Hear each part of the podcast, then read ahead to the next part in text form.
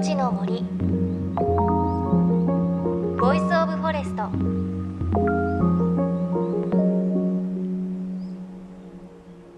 おはようございます。高橋万里恵です。さあ花火大会各地で行われる時期ですね。なんかこう家にいるとどこかで花火の音聞こえたりしてきますね。で東京ではこれからが阿波踊りやサンバカーニバルあとスーパーよさこいなど盆踊りから発展した踊りを街中で踊る時期だったりします。私毎年高円寺の阿波踊りを見に行くんですがすごくね楽しいんですよね。でそんな中私は先日千葉県の勝浦にある守谷海岸というところに行ってきました。千葉県の外房の海なんですがすごく透明度が高くて綺麗な海でした。でその日台風からのうねりが少しだけ入っててちょっと波高かったんですがそれでも波に乗って遊んだりと本当にこう夏の思い出ができました。あとやっぱり海の家で食べるラーメンね。あれなんであんなに美味しいんでしょうかね。私もあの食べてその後焼きそばも食べてアメリカンドッグも食べてと本当に満喫をしました、まあ、ちょっとそろそろクラゲも気になりますがあと8月も10日くらいなのでもうね海楽しむのも最後のチャンスかもしれませんね。さあ JFN38 曲を結んでお送りします。命の森 Voice of Forest。この番組は鎮守の森のプロジェクトをはじめ全国に広がる植林活動や自然保護の取り組みにスポットを当てるプログラムです。各分野の森の賢人たちの声に耳を傾け森と共存する生き方を考えていきます。さあ今週は森を形作るいろいろな植物の中でもちょっと変わり種な不思議な植物のお話を専門家の方に伺います。その植物の名前は不生植物。腐るという字に生きると書いて不正です。この植物は私たちがよく知っている緑色の葉っぱを持つ植物とは大きな違いがあるそうなんですね。そして思わず感心しちゃう特徴があるということです。JFN38 曲をネットしてお送りします。命の森 Voice of Forest。今日も最後までお付き合いください。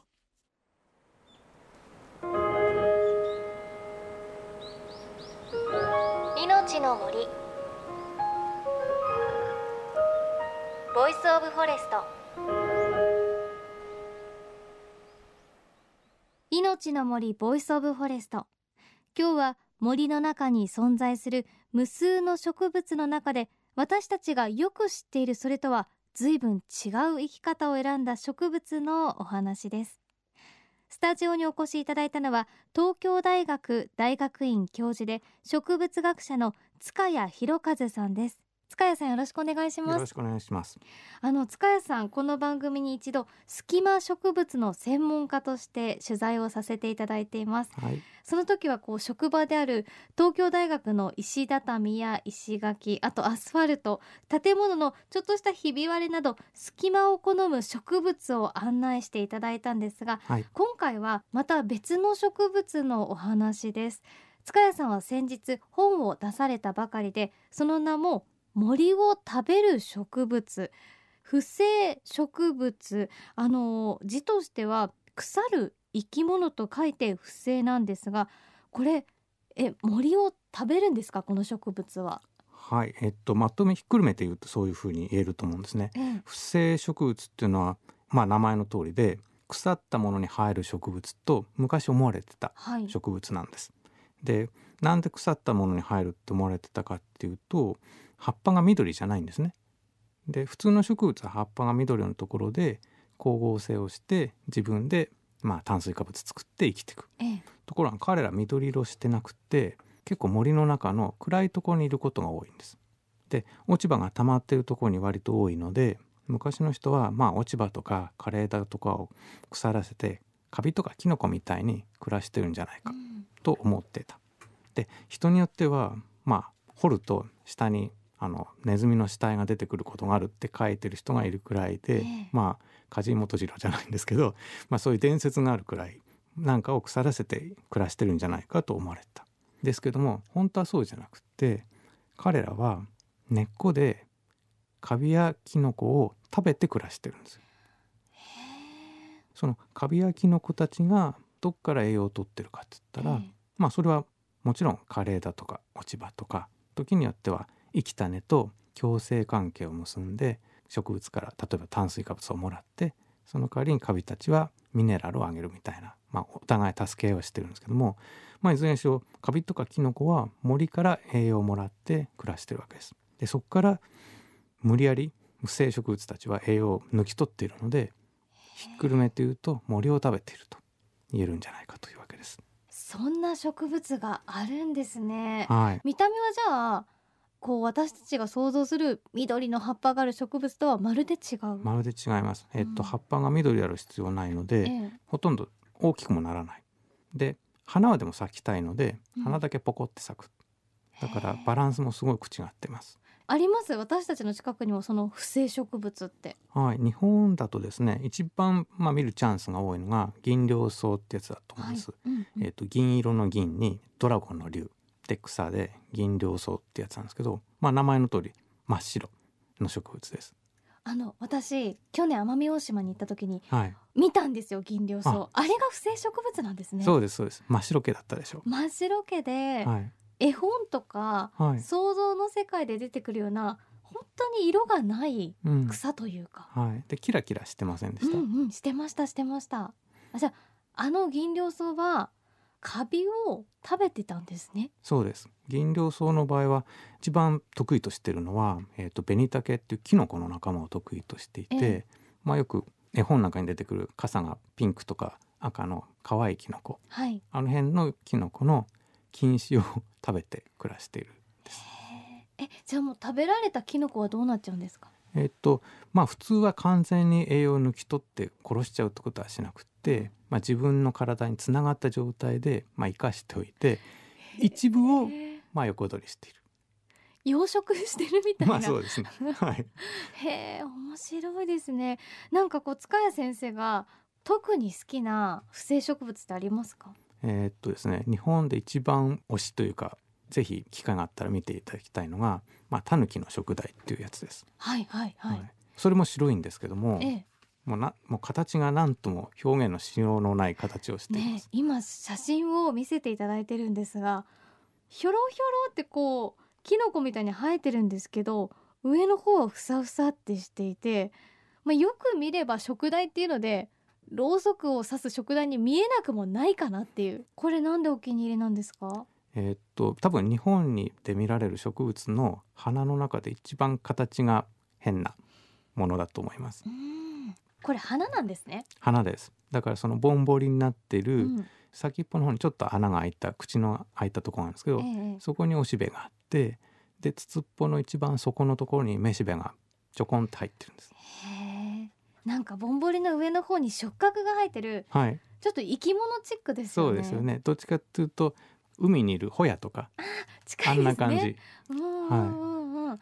へええこれごめんなさい。どこで見られるっておっしゃいましたっけ？えっ、と今では徳島県と伊豆諸島と2カ所しかないです。へただ一番最初に見つかったのは徳島県なんです。え。え。でその後鹿児島県で見つかったんですけどそっちは残念ながら絶滅してしまってでそれからしばらくして伊豆半島でも見つかったんですけども、えーそこも残念ながら絶滅しちゃって、ええ。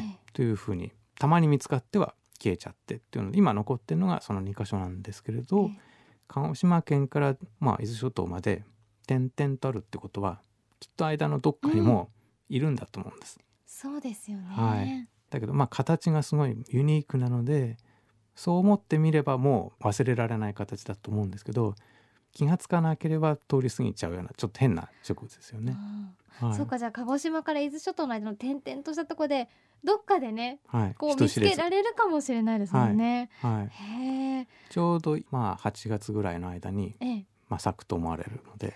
そうなんですね、またこの緑の森の中で白いこういった花が咲いたら絶対目立ちますもんね。はい、うん。しかもあの暗い森の中のええ。地面にいるっていうところがミソですうね。んなるほどなんか他にもこんな面白い生態を持ってる不生植物いるよっていうのありますか？まあ不正植物さっきから小さくて地面のスレスレっていうことばっかり言ってたんですけども、例外があってつるになって数メートルにもなるってやつもいます。その先ほどあの奄美に行かれたってええおっしゃってたと思うんですけど奄美とかでも見られますし、まあ、九州とかでも見られるんですけどもタカツルランっていう不生植物がいてそれはつる植物なんです。ええ。で木をよじ登って何メートルにもなる。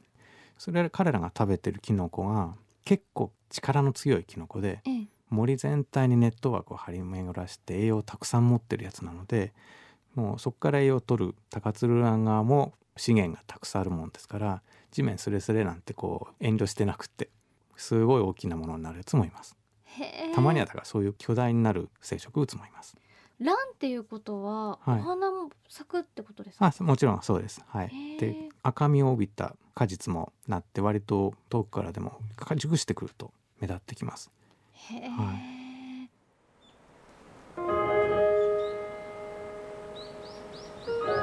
命の森。 Voice of Forest